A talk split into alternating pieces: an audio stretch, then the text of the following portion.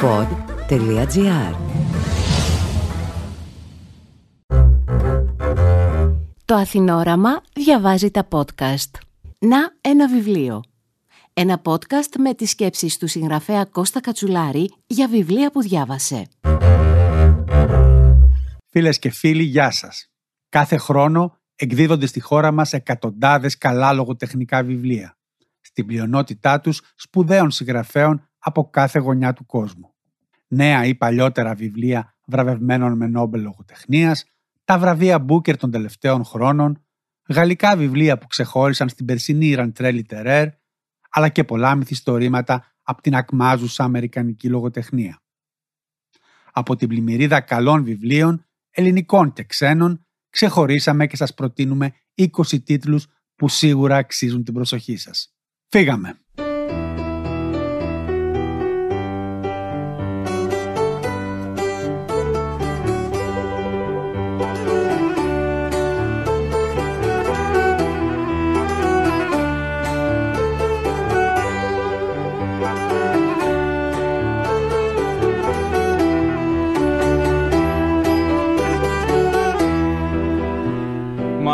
Ματένια λόγια στο μαντίλι Τα βρήκα στο Σεριάνι μου προχθές Ξεκινώντας από την ελληνική πεζογραφία δεν θα ήταν υπερβολή αν λέγαμε ότι ο Ανήφορος, το ανέκδοτο μέχρι πρόσφατα μυθιστόρημα του Νίκου Καζατζάκη, είναι το βιβλίο της χρονιάς. Καταρχάς, μέχρι πρότινος, εκτός από λίγους μοιημένους φιλολόγους, όλοι οι υπόλοιποι δεν γνωρίζαμε καν την ύπαρξή του. Και επίσης, παρότι τμήματά του είχαν ενταχθεί σε άλλα βιβλία του, κυρίως τον καπετάν Μιχάλη, ο Ανήφορος αποτελεί συνεκτικό και σημαντικό έργο του Καζαντζάκη, γραμμένο μεταπολεμικά στην πιο παραγωγική περίοδο της ζωής του, αμέσως μετά τον Αλέξη Ζορμπά. Με δύο λόγια, είναι ένα μυθιστόρημα ιδεών, μια προσπάθεια ανάκτησης της πίστης στη ζωή στα συντρίμια του Δευτέρου Παγκοσμίου Πολέμου. Ο ανήφορος του Νίκου Καζαντζάκη κυκλοφόρησε από τις εκδόσεις Διόπτρα που έχουν πλέον τα δικαιώματα όλου του έργου του με νέο σχεδιασμό και υψηλά εκδοτικά στάνταρ. «Λάδι σε καμβά» είναι ο τίτλος του ευσύνοπτου μυθιστορήματος του Αλέξη Πανσέλινου που κυκλοφόρησε πριν από μερικές εβδομάδες. Ο καλός πεζογράφος μας πηγαίνει μερικές δεκαετίες πίσω στο καλοκαίρι του 1966, λίγο πριν από το ξέσπασμα της Χούντας. Ο 20χρονος ήρωάς του, ο Σπύρος, φοιτητή στην καλών τεχνών, περνά το καλοκαίρι του στο σπίτι ενός καταξιωμένου καλλιτέχνη, όπου ζει έναν διπλό έρωτα με τις κόρες του οικοδεσπότη του. Έναν σαρκικό με τη λίγο μεγαλύτερη του ειρήνη και έναν μεταξύ φαντασίας και πραγματικότητας με την κατά 8 χρόνια νεαρότερη του Γογό. Η καταστροφική κατάληξη της παραμονής του στο νησί δεν θα είναι τίποτα μπροστά σε όσα θα ακολουθήσουν. Τον ερχομό της δικτατορίας, με τη χώρα και τα συναισθήματα στο γύψο και με τον πατέρα του στην εξορία. Ο Αλέξης Πανσέλινος συνδέει αριστοτεχνικά την ερωτική ματέωση του πρωταγωνιστή του με τη ματέωση μιας ολόκληρης γενιάς. Γράφει ένα σύνθετο μυθιστόρημα για τα αποπέδια μιας εποχής που συχνά συσκοτίζεται από τις ηρωικές αφηγήσεις της δημόσιας ιστορίας. Το «Λάδι σε καμβά» του Αλέξη Πανσέλινου κυκλοφορεί από τις εκδόσεις Μετέχμιο. Ζήσε τις φετινές γιορτές με αέρα μυστηρίου και συγκεκριμένα με την Αγκάθα Κρίστη και τις 10 ολοκένουργιες κυκλοφορίες της από τις εκδόσεις Ψυχογιός. Το πάρτι για δολοφόνους και ακόμα 9 βιβλία είναι εδώ για να γεμίσουν τις γιορτινές ημέρες με συναρπαστικά μυστήρια που θα σε καθυλώσουν. Βρείτε τα σε όλα τα βιβλιοπολία αλλά και στο ψυχογιός.gr.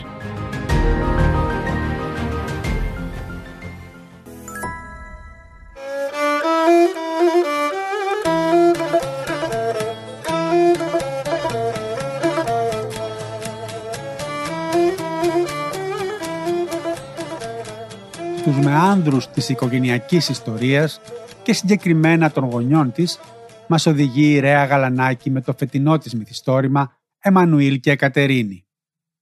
Συνδυάζοντας το βίωμα με την αναδίφιση στο υλικό της οικογενειακής μικροϊστορίας, η Γαλανάκη ακολουθεί τους γονείς της στα μεγάλα γεγονότα της ζωής τους. Στην Κρήτη, στην προπολεμική Βιέννη και στον Μπορντό, αναζητώντας την αλήθεια τους πίσω από ασπρόμαυρες φωτογραφίες.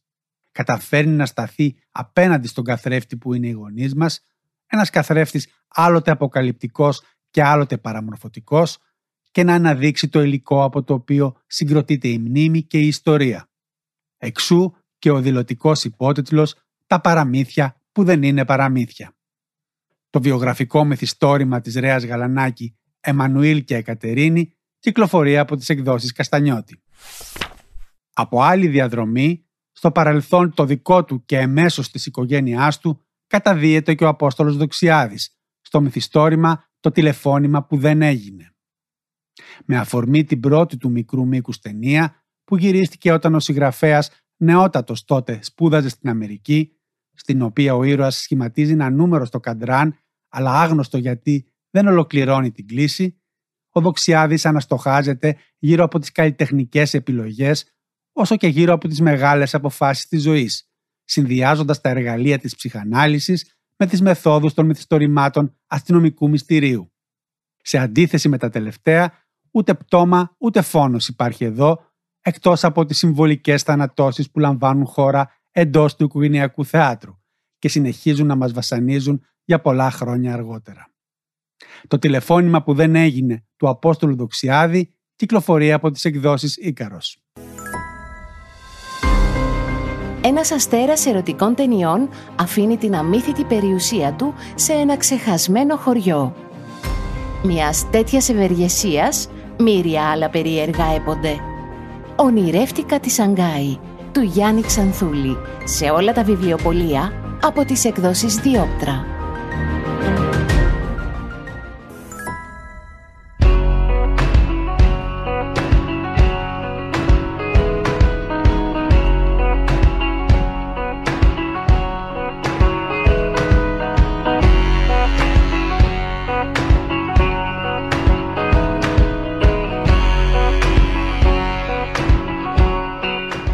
Νότια Αφρική ως χώρα απασχολούσε για πολλά χρόνια τα δελτία ειδήσεων, είτε ως η κόλαση του Apartheid, ενός πρόδειλα ρατσιστικού καθεστώτος, είτε με την αποφυλάκηση του Νέλσον Μαντέλα στις αρχές του 90 και το αίσθημα αποκατάστασης ενός στοιχειώδους κράτους δικαίου. Για τις δεκαετίες που ακολούθησαν λίγα γνωρίζουμε. Αυτό το κενό ήρθε να καλύψει με έμεσο και βαθιά λογοτεχνικό τρόπο το μυθιστόρημα «Η υπόσχεση» του νοτιοαφρικανού συγγραφέα Ντέιμον Ντάλγκατ. Η υπόσχεση που δίνει ο πατέρας μιας εύπορης οικογένειας λευκών στη γυναίκα του στο νεκροκρέβατό της λίγο πριν πεθάνει ότι θα χαρίσει στη μαύρη υπηρέτριά τους και στο γιο της το μικρό σπιτάκι όπου μένουν στις παρυφές της φάρμας τους στοιχιώνει όλα τα μέλη της οικογένειας στις δεκαετίες που ακολουθούν που συμπίπτουν με τα χρόνια της μετά το apartheid εποχής. Το ένα μετά το άλλο, τα μέλη της οικογένειας, ο πατέρας αρχικά, ο γιος και η μεγάλη κόρη στη συνέχεια αθετούν την υπόσχεση αυτή, την ξεχνούν. Μια υπόσχεση που μονάχα για τη μικρή κόρη, την Αμόρ, παραμένει μέχρι τέλους ιερή. Η βραβευμένη με τον Μπούκερ για το 2021 και δικαίως πενεμένη υπόσχεση του Ντέμον Γκάλγκατ κυκλοφορεί από τις εκδόσεις Διόπτρα, σε μετάφραση της Κλέρης Παπαμιχαήλ. Παραμένοντας στην Αφρική, αλλά από την οπτική των μαύρων Αφρικανών τούτη τη φορά, το μυθιστόρημα «Άλλες ζωές» του νομπελίστα Αμπτουλραζάκ Γκούρνα αποτελεί επίσης ένα έμεσο μάθημα ιστορίας, με επίκεντρο την Ανατολική Αφρική, από όπου και κατάγεται ο πολιτογραφημένος Βρετανός συγγραφέας. Εκεί, η τακτική του γερμανικού στρατού ήταν να δημιουργεί δυνάμεις αποτελούμενους από ντόπιους, τους λεγόμενους ασκάρι, τους οποίους συχνά αποσπούσαν με τη βία από τα χωριά τους, χωρίς να σπανίζουν και εκείνοι που κατατάσσονταν οικειοθελώς ως μισθοφόροι, προκειμένου να αποφύγουν την πείνα και τις αρρώστιες. Δύο από τους τέσσερις κεντρικούς ήρωες αυτού του μυθιστορήματος αναζητούν την τύχη τους στο γερμανικό στρατό. Γίνονται δηλαδή ασκάροι, ακολουθώντας ο καθένας διαφορετική μοίρα. Σε αυτό το τελευταίο του μυθιστόρημα συναντάμε όλα τα μεγάλα θέματα που χαρακτηρίζουν τη λογοτεχνία του συγγραφέα από την Τανζανία. Η Αφρική ως πεδίο συγκρούσεων μεταξύ απεικιοκρατικών δυνάμεων, η διάλυση των οικογενειών από τους πολέμους και τις αρρώστιες, η αναζήτηση πατρίδας και το αίσθημα της προσφυγιάς, ο έρωτας και η αγάπη ως σύστατο καταφύγιο. το άλλες ζωές του Αμπτουλραζάκ Γκούρνα κυκλοφορεί από τις εκδόσεις ψυχογιός σε μετάφραση της Κατερίνας Χινά. Μιλώντας για πρόσφατα βραβευμένους με Νόμπελ συγγραφείς, τρία νέα βιβλία της Γαλλίδας ανιερνό κυκλοφόρησαν φέτος. Από αυτά ξεχωρίζουμε το πρόσφατο «Αναμνήσεις ενός κοριτσιού», στο οποίο η συγγραφέας προσπαθεί να ανασυστήσει στη μνήμη της πολλές δεκαετίες αργότερα ένα τραυματικό γεγονός της εφηβείας της, στα τέλη της δεκαετίας του 50. Η πρώτη της ερωτική επαφή, στο πλαίσιο μιας κατασκήνωσης κοριτσιών, μετατρέπεται σε δημόσια διαπόμπευση, εισάγοντας την αερή τότε ερνό στον βίαιο κόσμο της πατριαρχίας και ας μην ήταν τότε αυτές οι λέξεις με τις οποίες θα περιέγραφε το γεγονός. Γραμμένο με το αναστοχαστικό ύφος που χαρίζει η απόσταση, το αναμνήσεις ενός κοριτσιού είναι εξομολογητικό και σοφό βιβλίο, που απευθύνεται όχι αποκλειστικά, αλλά προνομιακά στα κορίτσια και στις γυναίκες. Κυκλοφορεί, όπως σταδιακά όλα τα βιβλία της Γαλλίδας συγγραφέα, από τις εκδόσεις Μετέχμιο, σε μετάφραση της Ρίδας Κολαΐτη. Από τη Γαλλία στην Πολωνία και από τους προσωπικούς και στοχαστικούς τόνους της Ανή Ερνό στους μεγάλους ορίζοντες της Όλγα το Κάρτσουκ, από το έργο της οποίας είχαμε φέτος τη χαρά να έχουμε δύο βιβλία της στα ελληνικά. Το τελευταίο, τα βιβλία του Ιακώβ, είναι ένα ωκεάνιο ιστορικό μυθιστόρημα που λαμβάνει χώρα αρχικά στην πόλη Ποντόλ, στην ευρύτερη περιφέρεια της Μόσχας, όπου συναντιούνται άνθρωποι διαφορετικών εθνικοτήτων και θρησκευμάτων, μεταξύ των οποίων και ένας μυστηριώδης ταξιδιώτης από τη Σμύρνη, που διχάζει την εβραϊκή κοινότητα της περιοχής. Και η συνέχεια είναι εξίσου συναρπαστική για την ίδια την ιστορία, τις ανατροπές και τα γυρίσματά της που καθορίζουν την μοίρα ολόκληρων λαών. Το μυθιστόρημα «Τα βιβλία του Ιακώβ» της Όλγα Τορκάτσουκ κυκλοφορεί όπως όλα τα έργα της από τις εκδόσεις Καστανιώτη σε μετάφραση Αλεξάνδρας Ιωαννίδου. Ανή Ερνό, Νόμπελ Λογοτεχνίας 2022. Η σπουδαία Γαλλίδα συγγραφέας καταφέρνει κάτι μεγαλειώδες. Να αποτυπώσει στην οθόνη της ατομικής μνήμης την αντανάκλαση της συλλογικής ιστορίας. Ανή Ερνό, μία από τις πιο δυνατές και αντισυμβατικές φωνές της παγκόσμιας λογοτεχνίας. Τα βιβλία της κυκλοφορούν από τις εκδόσεις Μετέχνιο.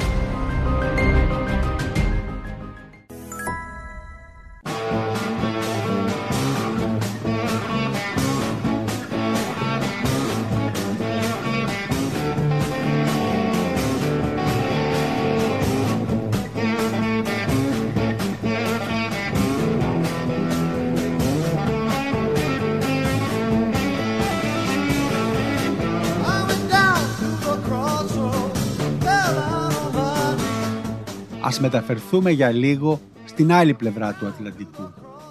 Εκεί όπου η αναζήτηση για το μεγάλο αμερικανικό μυθιστόρημα συνεχίζει να τρέφει προσδοκίες και να δίνει καρπούς. Σταυροδρόμια, Crossroads, είναι ο τίτλος ενός γνωστού blues κομματιού, του πάπα των blues Robert Johnson, το οποίο έκανε επιτυχία το rock συγκρότημα Cream στα τέλη της δεκαετίας του 60. Σταυροδρόμια, επίσης, είναι στο τελευταίο μυθιστόρημα του Τζόναθαν Φράνζεν το όνομα μιας οργάνωσης νεολαίας που λειτουργεί στο περιθώριο της εκκλησίας όπου εργάζεται ως βοηθός πάστορα ένας από τους κεντρικούς ήρωες του μυθιστορήματος, ο Ράς. Η ιστορία μας ξεκινά παραμονές Χριστουγέννων του 1971, σε προάστιο του Σικάγο. Ο Ράς λοιπόν, πατέρας τεσσάρων παιδιών σε διαφορετικές στιγμές της εφηβείας τους, βρίσκεται ο ίδιος σε ένα σταυροδρόμι, καθώς ετοιμάζεται να εισέλθει, γεμάτος τύψεις και αγωνίες, στις ρηψοκίνδυνες περιοχές μιας εξωσυζυγικής περιπέτειας. Εναλλάσσοντας τις αφηγηματικές οπτικές γωνίες των πέντε από τα έξι μέλη της οικογένειας, ο Φράνζεν συνθέτει μια πλούσια και περίπλοκη εικόνα της Λευκής Αμερικής της δεκαετίας του 70. Οι κλειδονισμοί της οικογένειας στα απόνερα του χιπισμού, οι μεταλλάξεις του θρησκευτικού συναισθήματος και η γέννηση του New Age το Βιετνάμ στην τελευταία και πιο βίαιη φάση του, οι ψυχικές μεταπτώσεις μιας γενιάς που μεγαλώνει σε έναν κόσμο πιο ελεύθερο και την ίδια στιγμή πιο άδειο. Τα σταυροδρόμια του Τζόναθαν Φράνζεν, πρώτο μυθιστόρημα μιας πολλά υποσχόμενης τριλογίας, κυκλοφορούν από τις εκδόσεις ψυχογιός σε μετάφραση του Γιώργου Ικαρού Μπαμπασάκη. Σε μια γενιά αρκετά νεότερη του Φράνζεν, ανήκει ο λαμπρός πεζογράφος εβραϊκής καταγωγής Τζόσουα Κοέν, ο οποίος μόλις τα 42 του, βραβευμένος πλέον και με το Πούλιτζερ λογοτεχνίας, θεωρείται και δικαίως ένας από τους πιο ελπιδοφόρους Αμερικανούς συγγραφείς. Το μυθιστόρημα με το οποίο μας τον συστήνουν οι εκδόσεις Gutenberg έχει τον τίτλο «Οι μεταφορές του βασιλιά» και βασίζεται στην εξής ιδέα. Δύο νεαροί Ισραηλινοί με στρατιωτική θητεία στη Γάζα φτάνουν το 2015 στη Νέα Υόρκη. Προλαμβάνονται σε μια μεταφορική εταιρεία, αλλά ουσιαστικά η δουλειά που τους ζητείτε να κάνουν είναι να διώχνουν από τα σπίτια τους ενοικιαστές που τους έχει γίνει έξωση. Η ίδια δουλειά που έκαναν δηλαδή στα κατεχόμενα Παλαιστινιακά εδάφη, αλλά με άλλη δικαιολογία. Και το κυριότερο, θα γνωρίσουν τον David King, τον ιδιοκτήτη της μεταφορικής εταιρείας, τον πιο αλλοπρόσαλο Εβραίο που θα έχουν συναντήσει μέχρι τότε στη ζωή τους. Διασκεδαστικό και πανέξυπνο, το μυθιστόρημα «Οι μεταφορές του βασιλιά του Τζόσουα Κοέν» κυκλοφορεί από τις εκδόσεις Gutenberg σε μετάφραση του Παναγιώτη και Χαγιά από τη Νέα Υόρκη του Τζόσο Κοέν στον γεννημένο στην Ουάσιγκτον Άντωνι Μάρα, ένα ακόμη φαινόμενο της αμερικανικής λογοτεχνικής σκηνής, τον οποίο στη χώρα μας γνωρίσαμε με το εντυπωσιακό μυθιστόρημα «Αστερισμός ζωτικών φαινομένων» στη σειρά ξένης λογοτεχνίας των εκδόσεων Ίκαρος. Το τελευταίο του μυθιστόρημα έχει τίτλο «Η Mercury παρουσιάζει», όπου Mercury είναι στούντιο του Hollywood της δεκαετίας του 40, που παράγει κυρίως B-movies σε μια περίοδο που η Αμερικανική κοινωνία διχάζεται για το αν πρέπει ή όχι οι Ηνωμένες Πολιτείες να εμπλακούν στον Ευρωπαϊκό Πόλεμο. Η Ιταλική καταγωγή Μαρία, που εργάζεται στο στούντιο, πρώτου κινδύνου της χρεοκοπίας, αναγκάζεται να συνεργαστεί με την κυβέρνηση στην παραγωγή ταινιών πολεμικής προπαγάνδας. Η εμφάνιση ενός προσώπου από το παρελθόν θα την αναγκάσει να επανεξετάσει τη σχέση της με τους γονείς της και τη χώρα της. Η Mercury παρουσιάζει χορταστικό μυθιστόρημα εποχής του Άντωνη Μάρα, κυκλοφορεί από τις εκδόσεις Ίκαρος σε μετάφραση του Αχιλέα Κυριακίδη. Παραμένοντας στις Ηνωμένες Πολιτείες, φέτος γνωρίσαμε μια σημαντικότατη Αφροαμερικανή συγγραφέα, την Gail Jones. Η Gail Jones με το μυθιστόρημά της Κορετζιντόρα του 1975 άλλαξε τον τρόπο που μπορεί να γράψει μια μαύρη γυναίκα, μιλώντας ταυτόχρονα για το παρελθόν της σκλαβιάς, τις διακρίσεις και τι σημαίνει να προσπαθείς να σταθείς ως γυναίκα μέσα σε ένα ρατσιστικό και μαζί σεξιστικό περιβάλλον. Η γραφή της, ατίθεση και αθυρόστομη, υπήρξε τομή για τη λογοτεχνία της μαύρης κοινότητας και αναγνωρίστηκε για τη γνησιότητά της μεταξύ άλλων και από την Τόνι Μόρισον. Στα ελληνικά μας τη συστήνουν οι εκδόσεις Κλειδάριθμος σε μετάφραση της έμπειρης Αργυρός Μαντόγλου. μια υποβλητική ατμόσφαιρα θρύλων και δοξασιών μέσα από 13 ιστορίες που στοιχειώνουν κάθε αναγνώστη. Ο Σάλτος, το νέο βιβλίο διηγημάτων του Ανδρέα Νικολακόπουλου, που ενθουσίασε αναγνώστες και κριτικούς, κυκλοφορεί σε όλα τα βιβλιοπολία από τις εκδόσεις Ίκαρος.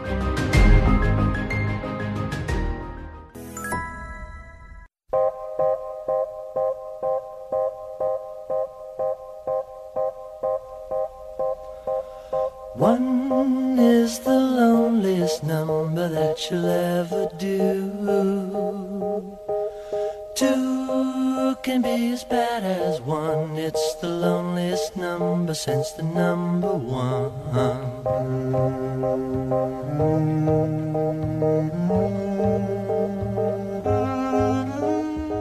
Η Νικόλ Κράους είναι βέβαια Αμερικανίδα, Εβραία της Νέας Υόρκης με τα ιδιαίτερα χαρακτηριστικά αυτής της κοινότητας. Ταυτόχρονα όμως λόγω της καταγωγής της από τη μεριά της μητέρας από τη Γερμανία και την Ουκρανία, διατηρεί γερές ευρωπαϊκές ρίζες και αναφορές. Η συλλογή με διηγήματά της με τον τίτλο «Τι σημαίνει να είσαι άντρας» κυκλοφόρησε το 2020 στις Ηνωμένες Πολιτείες και περιλαμβάνει διηγήματα που έγραψε η Κράους την τελευταία 20 ετία. Όλα δημοσιευμένα σε περιοδικά κύρους και μεγάλες εφημερίδες, ενώ τρία από αυτά έχουν ενταχθεί σε έγκυρες ανθολογίες. Και πράγματι, υπηρετώντας την αμερικανική παράδοση των short stories, τα διηγήματα της Κράους είναι πολυσέλιδες και ανεπτυγμένες ιστορίες, όπου τα ζητήματα του φίλου, των ταυτοτήτων και των ερωτικών σχέσεων στο σύγχρονο κόσμο διαδραματίζουν σημαντικό ρόλο, χωρίς να έχουν γραφτεί επί τούτου. Μια σημαντική μυθιστοριογράφος που είναι και εξίσου σημαντική διηγηματογράφος. Το τι σημαίνει να είσαι άντρας στην Νικόλ Κράους κυκλοφορεί από τις εκδόσεις Μετέχμιο σε μετάφραση Ιωάννας Σιλιάδη. Και αφού βρεθήκαμε με το ένα πόδι στην Ευρώπη, ας προσγειωθούμε έστω προσωρινά στο Παρίσι. Τον Ματιάς Σενάρ τον γνωρίσαμε με την Πηξίδα, ένα στοχαστικό και πρωτότυπο μυθιστόρημα που τον πρίκησε μεταξύ άλλων και με ένα βραβείο Γκονκούρ το 2015. Με το τελευταίο του βιβλίο με τίτλο «Το ετήσιο συμπόσιο της συντεχνίας των νεκροθαυτών» μας συστήνει τον φοιτητή εθνολογίας Νταβίδ Μαζόν, ο οποίος εγκαταλείπει το Παρίσι και μετακομίζει σε ένα χωριό της γαλλικής επαρχίας. Ο νεοφερμένος θα απορροφηθεί σταδιακά από το πνεύμα του τόπου και γίνεται συχνός επισκέπτης του καφέ των ψαράδων, όπου ο πληθωρικός δήμαρχος Μαρσιάλ, ιδιοκτήτης του τοπικού γραφείου κηδιών, είναι ο αμφιτρίωνας του ετήσιου συμποσίου της συντεχνίας των νεκροθαυτών, μιας τριήμερης γιορτής κατά τη διάρκεια της οποίας ο θάνατος κάνει μια ανάπαυλα.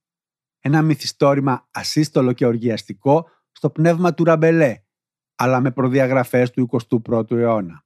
Στα ελληνικά το μετέφερε η Σοφία Διονυσοπούλου για λογαριασμό των εκδόσεων Στερέωμα.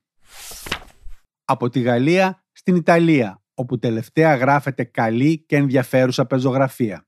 Την Τζούλια Καμινίτο τη γνωρίσαμε για πρώτη φορά φέτος, με το μυθιστόρημα «Το νερό της λίμνης δεν είναι ποτέ γλυκό» και είναι μια από τις πιο δυνατές φωνές της σύγχρονης Ιταλικής λογοτεχνίας, με εντυπωτικούς γυναικείους χαρακτήρες.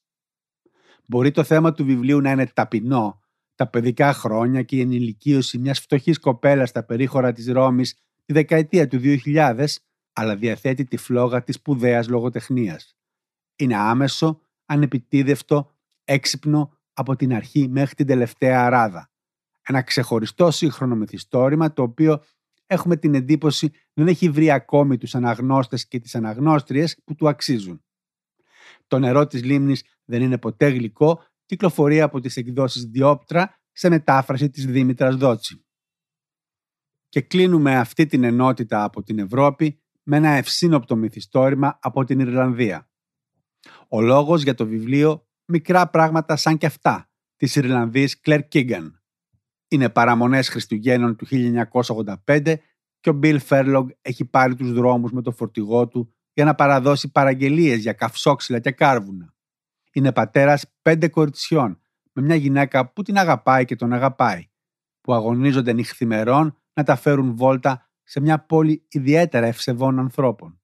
Παραδίδοντας μια παραγγελία στο τοπικό μοναστήρι, αντιλαμβάνεται ότι νεαρές κοπέλες χρησιμοποιούνται σαν σκλάβες στο πλησταριό και αυτό ίσως δεν είναι το χειρότερο που συμβαίνει εκεί. Τι θα κάνει, θα σιωπήσει και θα συνεχίσει την ήσυχη και τίμια ζωή του ή θα αποφασίσει να δράσει; Η απάντηση βέβαια στο μυθιστόρημα της Κλέρ Κίγκαν, μικρά πράγματα σαν και αυτά που κυκλοφορεί από τις εκδόσεις Μετέχμιο σε μετάφραση της Μαρτίνας Ασκητοπούλου. Μια ιστορία για το καλό μέσα στον άνθρωπο, σαν μια σπίθα που άπαξ και έχει κάποτε ανάψει, ποτέ δεν σβήνει οριστικά.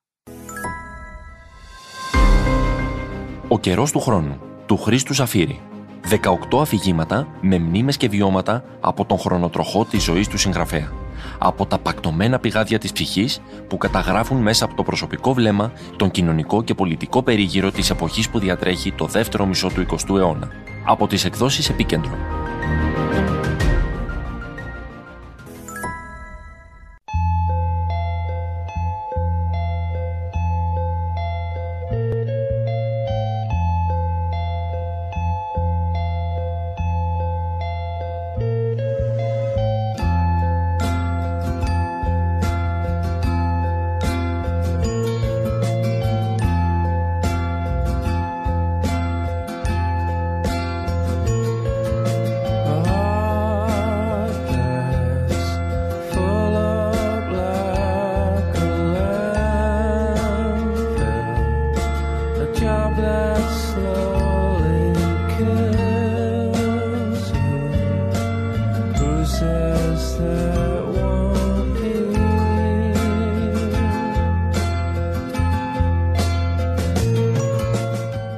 Μέχρι τώρα μιλήσαμε για μια σειρά σύγχρονα μυθιστορήματα, τα περισσότερα από τα οποία κυκλοφόρησαν σχετικά πρόσφατα.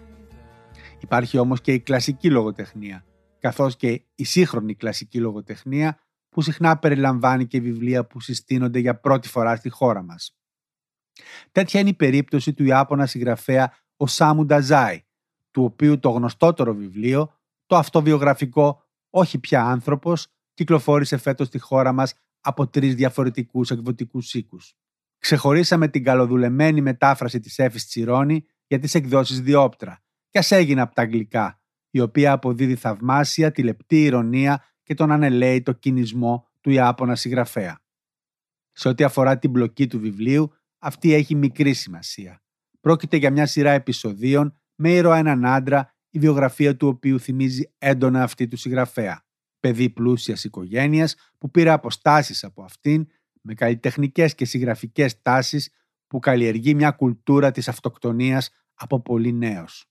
Προσωπικά, ο Νταζάι μου θύμισε έντονα τον Μισέλ Ουελμπέκ, κυρίως το πρώτο του βιβλίο. Όπως και στον Ουελμπέκ, δεν είναι τόσο η ιστορία που σε εντυπωσιάζει, αλλά η προσωπικότητα του αφηγητή, η γύμνια και ο σαρκασμός της αφήγησης. Ένα δυνατό βιβλίο που ήδη διαβάζεται πολύ.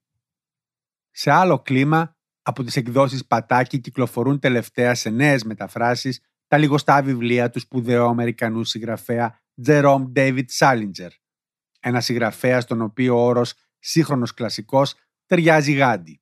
Είδαμε λοιπόν να εκδίδονται ξανά το μυθιστόρημα «Ο φύλακας στη Σίκαλη» και η νουβέλα του «Η Φράνη και ο Ζούι», αμφότερα σε μετάφραση της Αθηνάς Δημητριάδου. Για τη συλλογή διηγημάτων «Εννέα ιστορίες» κρατήθηκε η απόδοση στα ελληνικά που υπέγραφε ο Αχιλέας Κυριακίδης σε παλιότερη έκδοση. Ο τόμος περιλαμβάνει εννέα διηγήματα που δημοσιεύτηκαν σε μια μεγάλη περίοδο αρχής γενομένης από το περίφημο «Ιδανική μέρα για μπανανόψαρα», το πρώτο πεζό που δημοσίευσε ποτέ ο Σάλιντζερ. Και είναι ίσως περιττό να πούμε πως δεν υπάρχει κείμενο του ολιγογράφου και ιδιόρυθμου αυτού συγγραφέα που να μην αξίζει να το έχουμε στη βιβλιοθήκη μας. Κλείνουμε αυτή την ενότητα με έναν κλασικό συγγραφέα που όμως δεν είναι καθόλου κλασική περίπτωση. Μιλάμε για τον Γερμανό Ernst August Friedrich Klingemann που οι περισσότεροι μελετητές συμφωνούν ότι βρισκόταν πίσω από το ψευδόνυμο Bonaventura και το βιβλίο του «Νυχτερινές περίπολοι» που κυκλοφόρησε στις αρχές του 19ου αιώνα. Στις 16 νυχτερινές περιπόλους που συναπαρτίζουν το σπονδυλωτό μυθιστόρημα, ο νυχτοφύλακας μας εξιστορεί τις ιστορίες παθιασμένων ερώτων, υποκρισίας και απάτης, αγνής αγάπης και βαθιάς απελπισίας των ανθρώπων που συναντά. Γράφει «Τίποτε δεν ξεπερνά το γέλιο και το θεωρώ τόσο πολύτιμο όσο άλλοι μορφωμένοι άνθρωποι το κλάμα». Το νυχτερινές περίπολη του Μποναβεντούρα κυκλοφορεί από τις εκδόσεις Άγρα σε μετάφραση της Αλεξάνδρας Ρασιδάκη που έχει γράψει και το επίμετρο. 65 χρόνια μετά το θάνατο του μεγάλου συγγραφέα, οι εκδόσεις Διόπτρα παραδίδουν στους αναγνώστες τον ανήφορο του Νίκου Καζατζάκη. Ένας διαχρονικός αναστοχασμός του συγγραφέα για τη ζωή και το θάνατο πάνω στα απομεινάρια του Δευτέρου Παγκοσμίου Πολέμου. Σε όλα τα βιβλιοπολία από τις εκδόσεις Διόπτρα.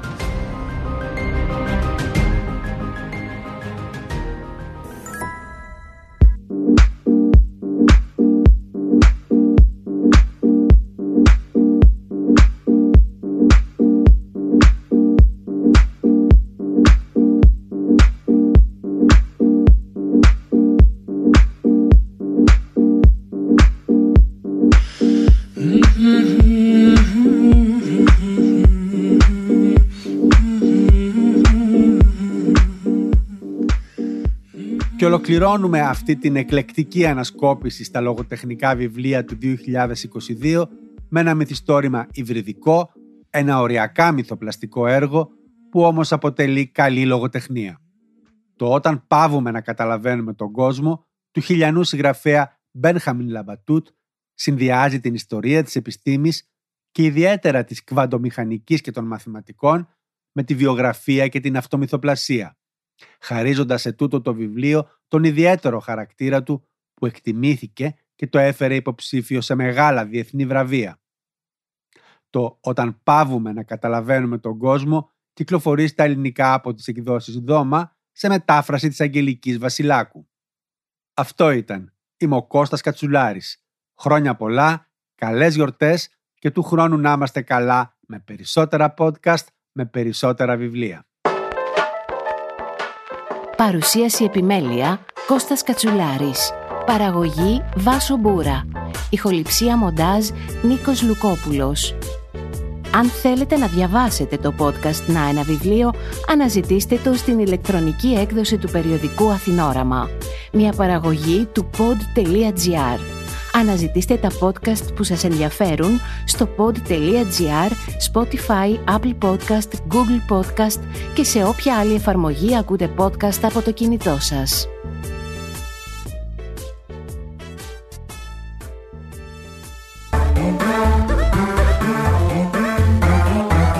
pod.gr. Το καλό να ακούγεται.